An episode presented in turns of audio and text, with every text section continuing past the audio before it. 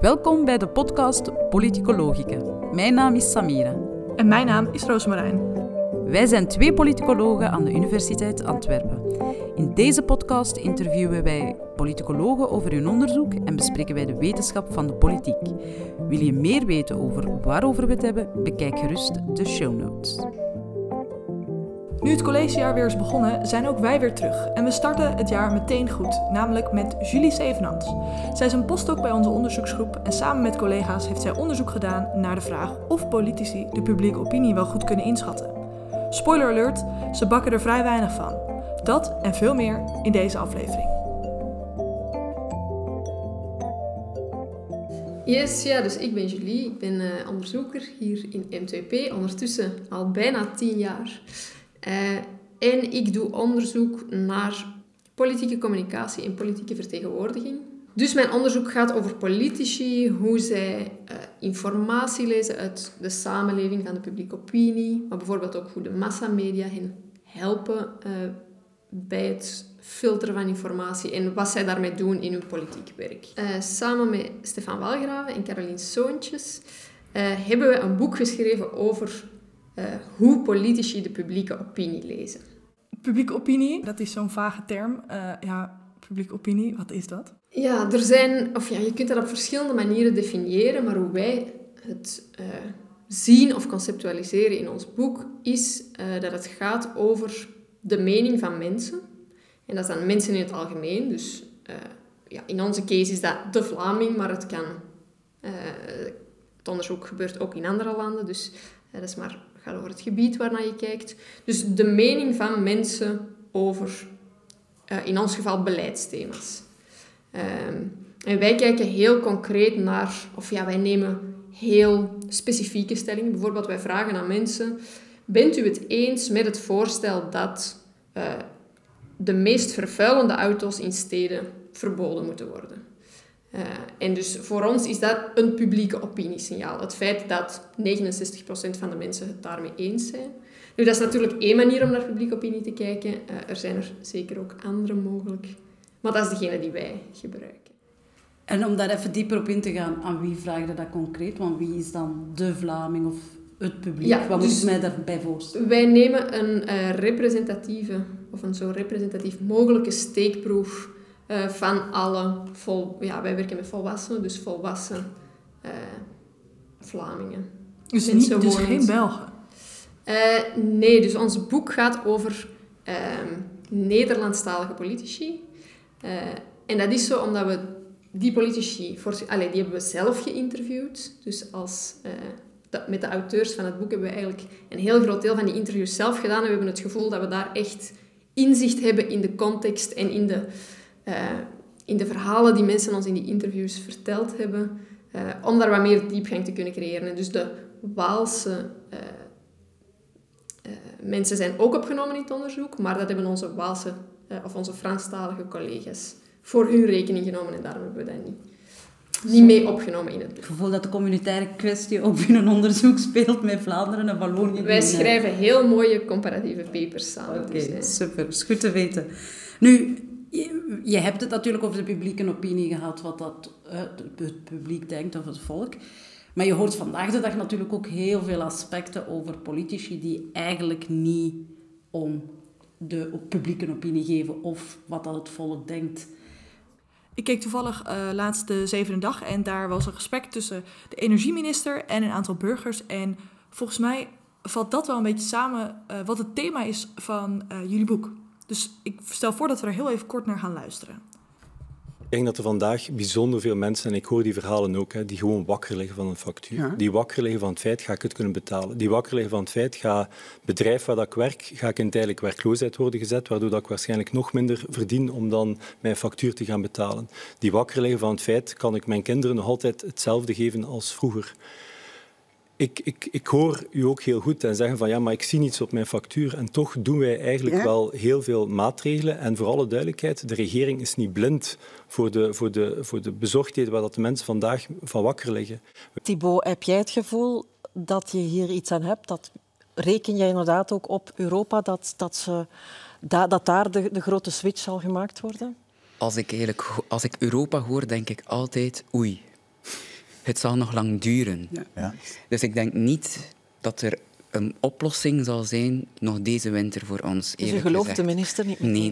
Een minister die zegt dat hij de publieke opinie goed kent, een burger die het eigenlijk allemaal niet meer vertrouwt. Dat is eigenlijk een beetje het uitgangspunt van ons boek. Dus politici krijgen vaak het verwijt dat ze niet luisteren naar wat burgers willen, dat ze er niet om geven, dat ze ergens in een ivoren toren zitten en beslissingen nemen waar eigenlijke mensen niet gebaat bij zijn.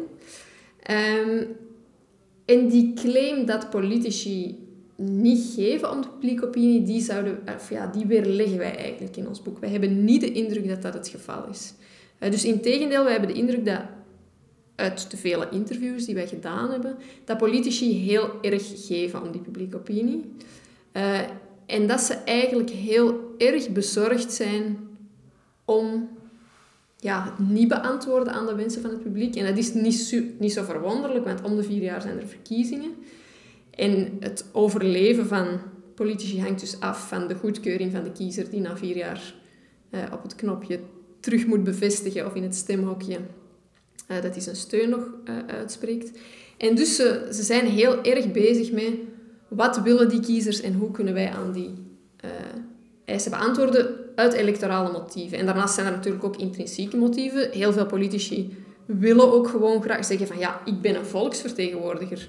Het is mijn taak om te luisteren naar mensen en daar ook mee aan de slag te gaan. Dus het is zeker niet alleen maar de extrinsieke electorale motivatie, maar dat is wel een belangrijke en een geloofwaardige om aan te nemen dat zij ook echt om publiek opinie geven. Ik vond dat dus een interessant onderdeel van het boek. Er werd op een gegeven moment door gevraagd, voel je je als politicus nou een afgevaardigde? Of ben je meer een soort trustee, noemen we dat in. Wat is een trustee, jongens? Help me even. Wat is het verschil tussen een delegate en een trustee? Ja, dus je hebt sommige politici vinden dat zij de wensen van het publiek moeten omzetten in beleid. En anderen vinden, nee, ik sta zelf voor een programma, voor een visie. En mensen kunnen op mij stemmen, maar ik volg mijn eigen idee over hoe de samenleving beter kan worden. En mensen moeten mij maar dat vertrouwen geven door op mij te stemmen.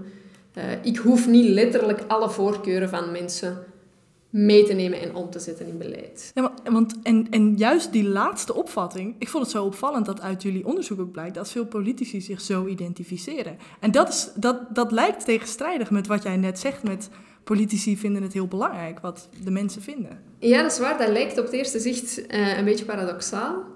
Dus veel politici identificeren zich als, wat jij net noemde, een trustee. Als iemand van, geef mij het vertrouwen. Ik moet niet het publieke grillen blindelings volgen. Ik wil eerder een leider zijn. En dat is vooral als je met hen over praat over hun rol en over hun taak in abstracte vorm. Dus als je vraagt, wat voor soort vertegenwoordiger wil jij zijn? Dan geven ze heel vaak dat antwoord. En we denken dat dat een beetje te maken heeft ook dat dat een soort reactie is op de opkomst van populistische partijen. Die menen van, wij doen alles wat het volk wil en wij zijn de echte vertegenwoordigers van het volk. Dat dat een soort tegenreactie is van mensen die zeggen, nee, er moet ook leiderschap zijn. De gewone mensen dan zijn niet altijd, of hebben niet altijd tijd om zich te informeren over alle mogelijke beleidsthema's, om overal een doordachte visie over te hebben. Dus het is goed dat een politicus die dat professioneel kan doen, die daarvoor betaald wordt, dat die gewoon staat voor een visie en die visie uitdraagt. Maar het interessante is vanaf dat je dan concreet gaat doorvragen, welke initiatieven neemt u? Neemt u dan vaak initiatieven die ingaan tegen de voorkeuren van de kiezers? Dan draai je politici heel snel en dan merk je dat waar het in abstracte termen heel mooi is om een trustee te zijn, dat zij in de dagdagelijkse praktijk zich heel sterk gebonden voelen door die publieke opinie. Is dat dan ook wat je ziet als ik nu kijk naar gesprekken van Bart de Wever en Conor Rousseau die eigenlijk dat zeggen, het maakt mij niet uit, die publieke opinie, ik hou me daar niet mee bezig, ik heb mijn visie.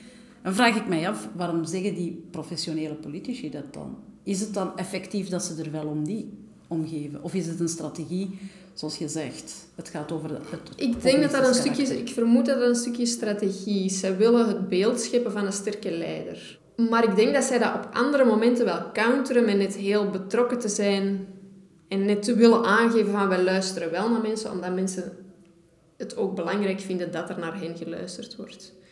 En tegelijkertijd zie je dat die partijen inzetten op huis-aan-huis bezoeken, op contact met mensen om te horen wat er leeft enzovoort. En daarin merk je dat die bekommernis er wel is. Oké, dus publieke opinie is wel belangrijk voor politici. Dat is alleszins het idee dat zij ons hebben gegeven, ja. Maar hoe weten politici dan wat de publieke opinie is? Want ik neem aan, jij gaf net een voorbeeld met... ja, we hebben een vraag en we weten zoveel procent is voor of tegen. Politici kunnen niet elke dag een peiling door jullie uit laten voeren. Hoe komen ze erachter? Ja, dus ze hebben allerlei technieken. Wat ze eigenlijk het meeste zeggen is... we proberen direct contact met burgers te onderhouden. We proberen op straat te komen, dorpsfeesten af te schuimen. Wij gaan op zondag zelf onze pistoletjes kopen bij de bakker en daar... komen we met gewone mensen in contact en horen we wat er leeft bij de mensen. We gaan naar de kapper en de kapper die hoort Jan en Alleman. En die geeft ons een update van wat er leeft bij de mensen. Dus ze proberen heel sterk dat direct contact met gewone mensen te onderhouden. Is dit niet een beetje een sociaal wenselijk antwoord? Waarschijnlijk wel. Of ja, ze zeggen dan ook dat ze het... Ik geloof dat ze zeggen dat ze het gemiddeld 14 uur per week doen. Mijn god. Dat lijkt ons kras. Ja. Dus, maar het is ook moeilijk om in te schatten hoeveel uur per week je iets doet. Maar het toont wel aan, of wat wel geloofwaardig is, is dat het iets is waar ze om malen. Zeker omdat in België heel veel politici ook actief zijn op het lokale niveau. En omdat daar dat direct contact natuurlijk ook wel belangrijk is en vaak voorkomt. En is dat directe contact dan ook via social media? Of is dat dan weer een andere categorie? In onze studie was dat een andere categorie. Maar je zou dat er in principe onder kunnen rekenen natuurlijk. Als iemand jou een persoonlijk berichtje stuurt op Facebook... is dat in zekere zin ook direct contact. Dus dat zou dat aandeel van direct contact eigenlijk nog groter maken. Het is eigenlijk wel ook een beetje een cliché. Er was al langs een campagne in Nederland... maar ik ben geknipt om te stemmen. En dat ging ook... inderdaad over de kapper. Waarbij mensen inderdaad in de kapperstoel plaatsnemen. En dat ze, dus het lijkt enerzijds vergezocht. En anderzijds gebeurt het wel bij politici in de sens dat ze daar hun informatie gaan halen. Ja, natuurlijk. Je moet het een beetje nuanceren. Het is niet zo dat politici wekelijks naar de kapper gaan om informatie te kunnen krijgen over publieke opinie. Maar het gaat meer om het algemene beeld dat ze scheppen van... ik weet dat ik in een soort van politieke bubbel leef, want ik zit op woensdag of op donderdag als plenaire vergadering is, in die Brusselse omgeving, tussen andere collega's in politiek doen, medewerkers, studiediensten. En dus ze willen vooral aantonen, denk ik, dat ze niet alleen maar in die bubbel zitten, maar dat ze heel veel moeite doen om daar ook uit te breken en voeling te behouden met. Door naar gewone mensen te luisteren, bakkers, ja. Kappers en anderen. En hebben ze ook andere bronnen dan de kapper? Zeker. Dus wat ze ook zeggen dat belangrijk is, is de gewone media volgen. Dat je daar toch ook een stukje... Ja, omdat die media vaak gaan over wat mensen belangrijk vinden of beïnvloeden wat mensen belangrijk vinden. Dat interessant is om te volgen. En natuurlijk hebben ze contacten met sociale bewegingen, met belangengroepen. Die vaak ook wel een beetje een soort aggregatie zijn van de voorkeuren van individuele burgers. En peilingen? Want je hebt zoveel opiniepeilingen. Ik bedoel, ik kom natuurlijk uit de Nederlandse context... maar wij hebben wekelijks de opiniepeilingen van Eén Vandaag. Dat is een constante stroom van informatie. Maar... ja, in België blijkbaar zijn er niet zo heel veel peilingen. Sommige zijn natuurlijk algemeen... en daar hebben alle politieke partijen dan toegang toe. Maar het is niet zo dat er voortdurend gepeild wordt... of zeker niet, soms wel eens door een individuele partij, maar dat zijn niet algemeen beschikbaar of zo. Dus wij waren redelijk verrast om te zien hoe weinig zij kunnen terugvallen op peilingen om echt publieke opinie in te schatten. Ja, want vaak juist cijfers, dat lijkt me juist als politicus super handig om te hebben. Klopt, en die zijn niet altijd beschikbaar, die cijfers. En heb je dan ook het gevoel dat politici denken dat ze goed zijn in het inschatten van de publieke opinie? Dat ze weten wat het publiek wil? Ja, politici hebben zelf het idee dat ze er best goed in zijn, maar dat is natuurlijk ook niet zo verwonderlijk. Dus vraag aan een universitair docent, ben je goed in lesgeven? Ja, de universitair docent die zegt, nee, dat is echt iets waar ik nu de ballen van kan. Ja, dat zou wel een redelijk... verontrustend antwoord. Atypisch antwoord zijn. Dan moet je misschien iets anders gaan doen. Dus ja, nogal evident gaan politici ervan uit, ook omdat ze verkozen worden, ja, dat ze daar vrij goed in zijn. En hebben ze dan nog... Ik bedoel, je hebt gesproken. Hebben ze dan nog zoiets van, nou, ik vind het soms wel moeilijk? Of? Ja, sommigen wel. En zeker dus onze specifieke vragen naar het inschatten van het percentage mensen dat het eens is met een bepaald beleidsvoorstel, is natuurlijk heel specifiek en heel concreet. En sommigen geven ook wel aan dat ze dat moeilijk vinden om dat in te schatten. En dat er ook wel moeilijkheden zijn. Dus bijvoorbeeld dat ze, ondanks alle moeite die ze doen om heel veel burgers te spreken, dat het moeilijk is om mensen uit alle lagen van de bevolking te bereiken. Dat sommige mensen zijn minder aanwezig op dorpsfeesten. Het zijn vaak geëngageerde mensen of mensen die een beetje verbonden zijn in het organisatieleven. Die zijn wat makkelijker te bereiken. Eenzamere mensen, oudere mensen, ja, zijn misschien minder makkelijk te bereiken. En ja, politici beseffen wel dat ze daar ergens voor moeten proberen te compenseren, want dat hun de omgeving of de mensen die zij zien een beetje vertekend zijn in die zin. Dat het ook, dus het gaat om sociale vertekening, maar soms ook om ideologische vertekening. Je bent gewoon meer omgeven door mensen die gelijkaardig denken, zoals jij. En dus daar zijn ze, velen van hen zijn zich daar op een bepaalde manier wel van bewust en proberen wel om daar een stukje voor te compenseren, maar dat is natuurlijk niet zo gemakkelijk. En zie je interne verschillen bij politici in de sens van dat sommigen meer bezig zijn met die publieke opinie of dat mensen die meer ervaren zijn binnen de politieke wereld, dat zij alleszins het belangrijker vinden of meer? Zijn daar verschillen tussen politici?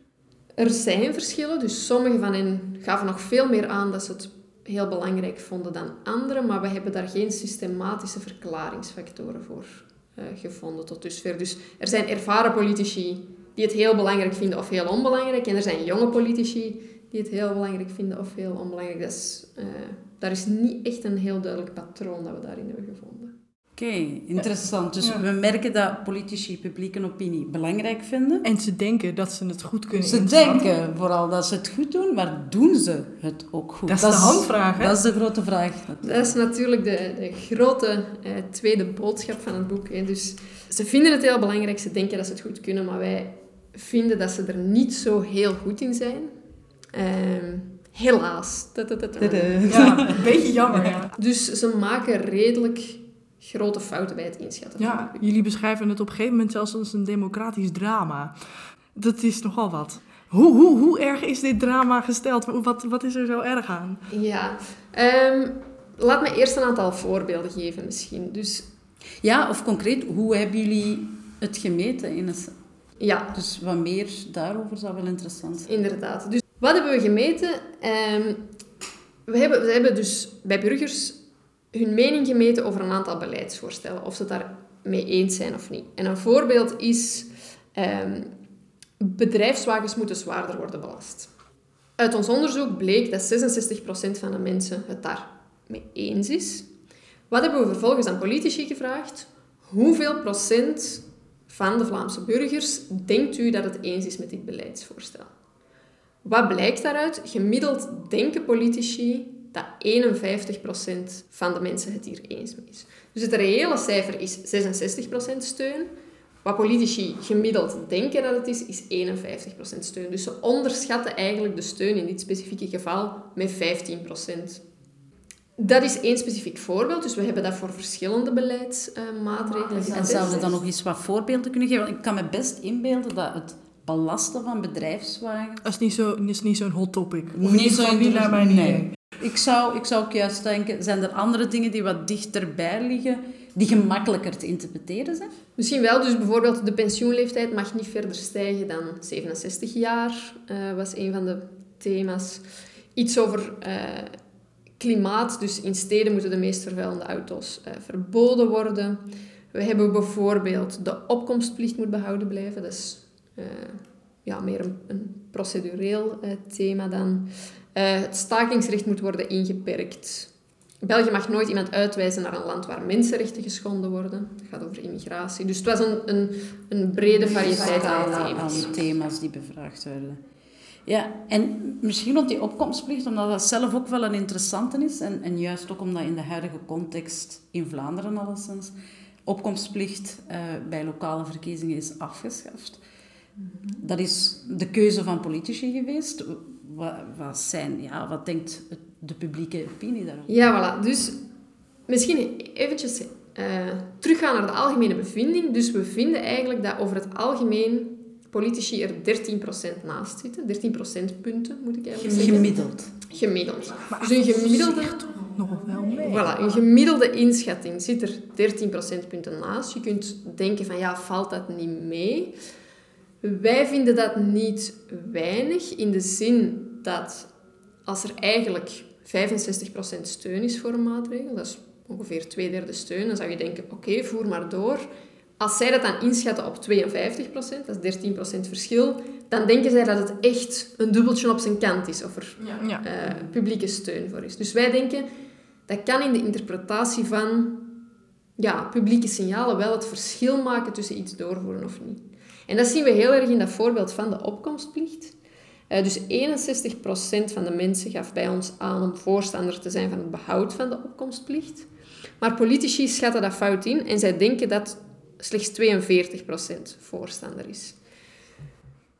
Daar maakt het wel uit. En daar maakt het uit, want zoals je ziet, maken ze daar wat wij in het boek een meerderheidsfout noemen. Dus ze zitten er niet enkel procentueel op een bepaalde manier naast, maar ze schatten gewoon in dat, eigenlijk fout in wat de meerderheid van de mensen wil. En dus we hebben gezien dat in de jaren nadat wij deze bevraging hebben gedaan, op lokaal niveau de opkomstplicht is afgeschaft.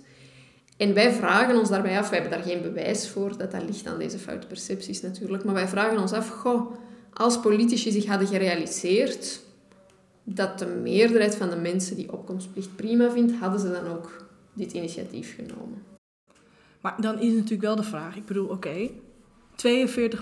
42% dachten politici dat daarvoor is en 61% van de burgers vond dat de opkomstplicht behouden moet blijven. Maar uiteindelijk... Gaat het toch om je eigen partij-electoraat? Die ben je aan het vertegenwoordigen. Je bent niet de hele bevolking aan het vertegenwoordigen. Dat is heel terecht. Daar hebben we rekening mee gehouden in het onderzoek. Dus we hebben politici eerst gevraagd om in te schatten wat Vlaamse burgers in het algemeen vinden. We hebben hen daarna exact dezelfde oefening laten maken voor hun eigen partij-electoraat. Moesten ze dus inschatten hoeveel procent van mijn eigen electoraat is voorstander van deze maatregel. Doen ze het beter? Ze doen het niet beter. En dat is misschien wel een van de meest verrassende resultaten van het onderzoek. Ja. Is dat ze eigenlijk een even grote fout maken als het gaat om het inschatten van de voorkeuren van hun eigen electoraat. In elk electoraat was er een meerderheid voor het behoud van de opkomstplicht. Dat is toch wel verrassend. Maar is er dan niet een partij die het... Oké, ik weet dat je niet mag nemen en shamen, maar is er een partij waarin het electoraat... beter wordt ingeschat. Ik kan me zo voorstellen dat het lastiger is voor een centrumpartij om te bedenken, wat wil mijn electoraat nou? Terwijl, als je aan Groen vraagt, moeten de vervuilende auto's worden verboden? Dan weet Groen wel, dat vindt mijn electoraat wel. Dat zou je denken, maar dus in het algemeen is daar geen heel sterk patroon in te vinden. Dus we gaan later nog terugkomen op de rechtse vertekening, denk ik, in de resultaten. Ik neem aan dat we daar dadelijk... Dat kunnen wij nu ook al direct doen. Welke vertekening? Ja, dus we vinden niet alleen... We hebben het gehad over een fout die ze maken van 13%. Dat op zich is één bevinding. Maar dus wat daar interessant aan is dat we merken dat die fout ook systematisch in dezelfde richting afwijkt. Namelijk dat politici het gevoel hebben dat het publiek wat rechtser is dan het publiek eigenlijk is. Dus die gemiddelde 13% afwijking vindt altijd plaats in dezelfde richting. En dat is wel... Hoe komt dat, is dan de vraag. Hoe komt het dat politici allen denken, zowel links als rechts, dat het publiek rechtser is dan in werkelijkheid? Wij speculeren over een aantal verklaringen. Dat is altijd interessant.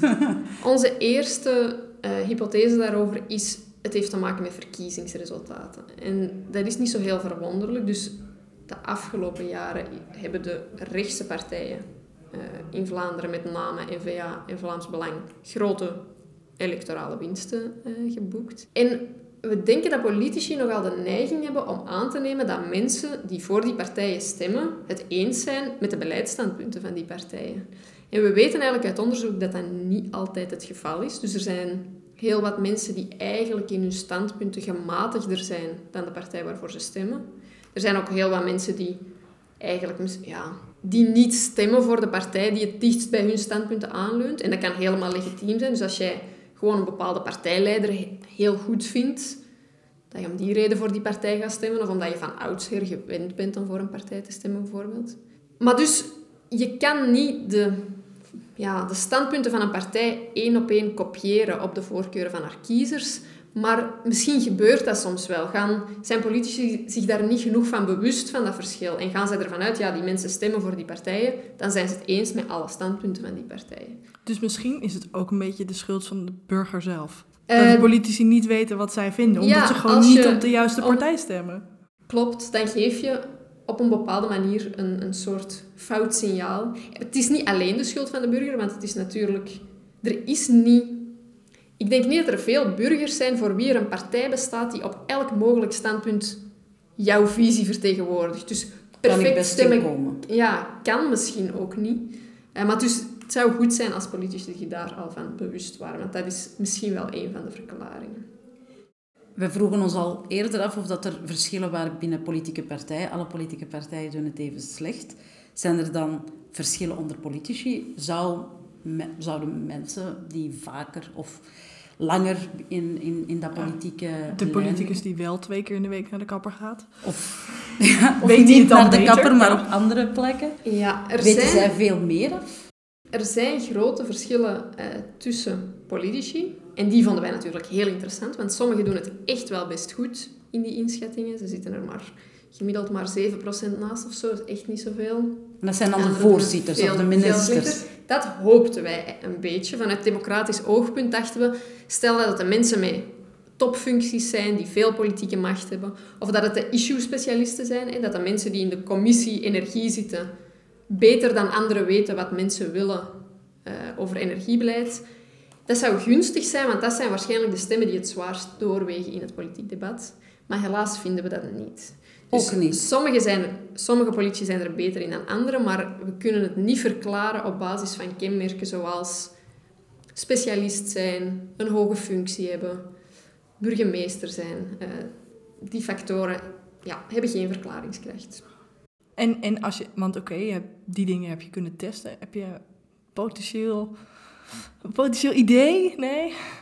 Ja, we hebben echt veel verklaringen getest. We hebben ook gekeken naar wat zijn de bronnen die ze gebruiken om zich te informeren. Zijn mensen die zich meer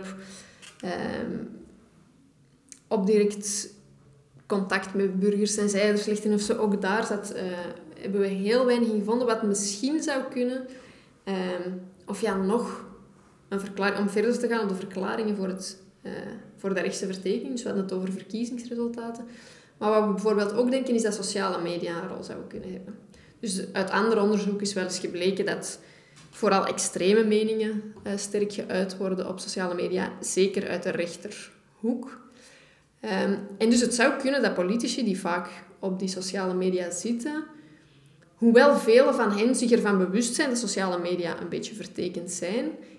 verwoordde één politicus het heel mooi en die zei... als je er dan vaak op zit, vindt er toch een soort mentale pollutie plaats. Je weet het wel, dat het niet representatief is... maar toch beïnvloedt het je beeld van wat mensen willen. En dat is dus één factor waar we een klein verband vinden... is dat mensen die meer op sociale media zitten effectief... dat bij hen die rechtse vertekening iets groter is. Dus dat zou één factor kunnen zijn... die laat zien van misschien hebben de bronnen die iemand gebruikt effect. En zit die rechtse vertekening dan alleen op sociale media? Of zien we die dan ook nog bij andere bronnen? Ja, dus nee, ze zit ook bij andere bronnen. En dat is misschien wel de derde verklaring dan te noemen. We zien dat ook journalisten, wanneer ze gevraagd worden om de publieke opinie in te schatten, die rechtse vertekening hebben. En het zou dus kunnen... dat er een soort... we krijgen eigenlijk een beetje het gevoel dat er een soort van algemener discours is, een algemeen beeld leeft van een publiek dat wat rechtser is dan het eigenlijk is. En dat verschillende types actoren, journalisten, media, politici, elkaar wat versterken in dat idee dat het publiek naar rechts overhelt. En die doen misschien te veel hun best Zo van, ik ben misschien wat linkser dan mijn publiek, dus ik moet overcompenseren naar rechts. Dat zou een verklaring kunnen zijn. We weten uit onderzoek dat journalisten gemiddeld ietsje linkser zijn dan de gemiddelde Vlaming. Dus misschien willen zij om kritiek te counteren. Er komt vaak kritiek dat media te links zijn enzovoort. Misschien compenseren ze net wat te veel, maar er kunnen ook andere verklaringen zijn. Dat ze gewoon oprecht ook op basis van die verkiezingsresultaten aannames maken over... Weet je, wat leuk zou zijn om eens te kijken of dat het publiek het beter weet. Stel dat je bij mensen bevraagt, wat zijn de percentages rond die topics? Ja, dat hebben we gedaan. Dus ook burgers zelf hebben een inschatting gemaakt van... Dus letterlijk bij het publiek bevraagd, wat denk je dat publiek... Om hun eigen medeburgers in te schatten. Ja. Oké. En zijn ze beter? Ze zijn misschien gelukkig niet beter dan politici. Niet beter dan politici, maar ook niet zo heel veel slechter. Dus eigenlijk doen, en dat is ook wel een opvallende bevinding, politici die de experten van publieke opinie zouden moeten zijn misschien, of die alleszins zoveel moeite doen om er tijd in te steken, doen het niet zo heel veel beter dan gewone burgers. Zouden wij het beter kunnen doen, denk je? Daar gaan we ons niet aan wagen. Zoals we in het begin zeiden, de politie denkt dat ze dat kunnen. Maar ik denk dat wetenschappers over de publieke opinie ook denken dat ze dat best goed kunnen. Maar ik zal het niet proberen. Lijkt me wel interessant om een polletje te houden. Maar je merkt dan, politici vinden publieke opinie belangrijk. Ze zijn er niet goed in, eigenlijk even slecht als de modale Vlaming, bij wijze van spreken. Dus ongeacht hun expertise... Jullie benoemen het, zoals Roos al zei, als een democratisch drama. En je zou natuurlijk kunnen zeggen met allerlei ideeën die spelen met het laag vertrouwen in politici. Ze weten niet wat het volk wil, klopt het eigenlijk ook wel. Maar de vraag is natuurlijk, en van nu? Ja, klopt. Meer peilingen? Nee. Ja, nee? Voor een stuk mits enige nuanceringen, ja. Okay. Dus... een vaststelling die we wel doen, is dat er eigenlijk een grote mismatch is in hoe... Dus als je kijkt naar de communicatie tussen politici en kiezers, is er een onevenwicht in hoe geprofessionaliseerd dat die verloopt. Dus de communicatie van politici naar kiezers toe is erg geprofessionaliseerd. Ze brengen partijprogramma's uit. Op sociale media communiceren ze over hun standpunten, heel erg duidelijk bij verkiezingen enzovoort. Die omgekeerde stroom, informatie van kiezers naar politici toe, is helemaal niet zo geprofessionaliseerd. Want ze moeten zich op de kapper beroepen, bij wijze van spreken, om er informatie over op te doen. En wat wij dus... De cruciale functie van politieke partijen. Ideeën aggregeren vanuit de samenleving. En als ze dat niet kunnen. Ja, dus wat ik wel graag wil nuanceren, is natuurlijk... dat wij hen één specifieke taak hebben gegeven, namelijk het inschatten van die percentages eensgezindheid met allerlei stellingen. Het zou kunnen dat wat politieke partijen bijvoorbeeld heel goed doen, is aangeven wat hun kiezers belangrijk vinden. Dus ik denk, Vlaams Belang-politici weten heel goed dat hun kiezer maalt om immigratie. Groen-kiezers weten dat hun kiezers wakker liggen van het klimaat. Dus... Het zou kunnen dat ze op bepaalde aspecten van het inschatten van publieke opinie wel heel goed zijn en die rol prima vervullen. En dus de taak die wij hen gegeven hebben, die percentages inschatten, is niet zo eenvoudig. Bovendien mochten wij onze stellingen anders geformuleerd hebben. Dat is ook een terechte kritiek. Dus we hebben bijvoorbeeld een stelling, België mag nooit iemand uitwijzen naar een land waar mensenrechten geschonden worden. 69% van de mensen is het daarmee eens. Mochten we dat anders geformuleerd hebben, België mag nooit iemand uitwijzen naar... en dan een reeks concrete landen. Ja, wie weet hadden mensen daar dan wat anders op gereageerd. En wie weet proberen politici eerder het onderliggende sentiment te vatten dan de exacte uiting van een mening over die stelling. Dus wat dat betreft is het ook wel fair om politici voldoende krediet te geven. Dus het zou best kunnen dat ze in een aantal zaken wel goed zijn. En dit was maar... over het algemeen kunnen ze wel redelijk goed de meerderheid bepalen, toch? Ja, maar als ze het niet doen, heeft het verstrekkende gevolgen zoals bij de opkomst. Ja, klopt. Maar dus gemiddeld in 6 van de 8 beleidsvoorstellen positioneren ze wel de meerderheid aan de juiste kant. Dus ze zijn zich er heel goed van bewust dat de Vlaming niet wil dat de pensioenleeftijd nog verder stijgt. Misschien is dat dan dat vertegenwoordigen ze goed en bij andere dingen denken ze, ja, maar burgers, leuk dat jullie dat vinden, dat is misschien niet in jullie belang. Misschien maken ze dan wel een heel bewuste keuze. Ja, zou ook kunnen. Of dat ze niet inschatten van wat denken dat mensen daar nu van, maar waarvan kan ik mensen overtuigen als ik tijd en ruimte zou krijgen om mijn visie uiteen te zetten. Want natuurlijk, voor politici maakt misschien de publieke opinie als dusdanig minder uit, maar meer van hoeveel mensen kan ik overtuigen van een bepaald idee of een bepaalde visie. En als dat is wat zij impliciet in hun gedachten aan het doen zijn, ja, dus al dat soort kleine nuanceringen zijn wel belangrijk om te geven. Dat gezegd zijnde, de fout die ze maken is er wel. Ja. En dus wij denken, ja, om terug te komen op die, moeten we meer peilen? Wij pleiten denk ik niet voor meer oppervlakkige peilingen die puur zeggen, ja, wil u dit, ja of nee? Omdat er vaak ook, ja, dan weinig, zoals ik net zei, dat zijn de beperkingen van het onderzoek of zo. Er zit weinig nuance in die uiting van meningen. Maar als je wat meer diepgaande peilingen zou kunnen doen, wat is uw mening over een onderwerp? Bij een open veld kan u daar wat extra toelichting bij geven, of het vaker organiseren van focusgroepen met mensen, om eens echt te gaan voelen wat de argumenten zijn van mensen. Dat zou misschien wel nuttig kunnen zijn, denken wij. Dus op die manier, ja, meer professionaliseren, denken wij dat wel interessant kan zijn. En zijn er nog andere adviezen die je zou kunnen opstellen? Enerzijds aan politici om de publieke opinie beter in te schatten, maar anderzijds eventueel ook naar de rol van burgers om wat actiever te zijn. Of gewoon stemmen op een partij die daadwerkelijk overeenkomt met je ideeën. Ja, dus naar politici toe denk ik gewoon dat bewustwording, dat misschien eigenlijk nog wel een van de belangrijkste doelen is van ons onderzoek. Van, kijk eens naar deze bevindingen. We hebben die ook gepresenteerd aan politici. Velen van hen zeiden ook, god, dit is toch wel interessant en het is toch wel opmerkelijk. Dus puur die bewustwording is denk ik nuttig.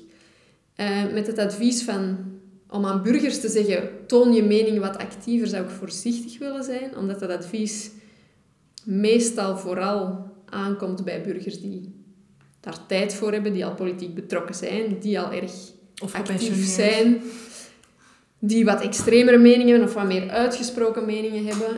En dus ik denk dat daar het risico is dat je dan weer een vertekening krijgt. Dus misschien is het eerder nuttig om inderdaad te proberen te zeggen, iedereen gaat stemmen.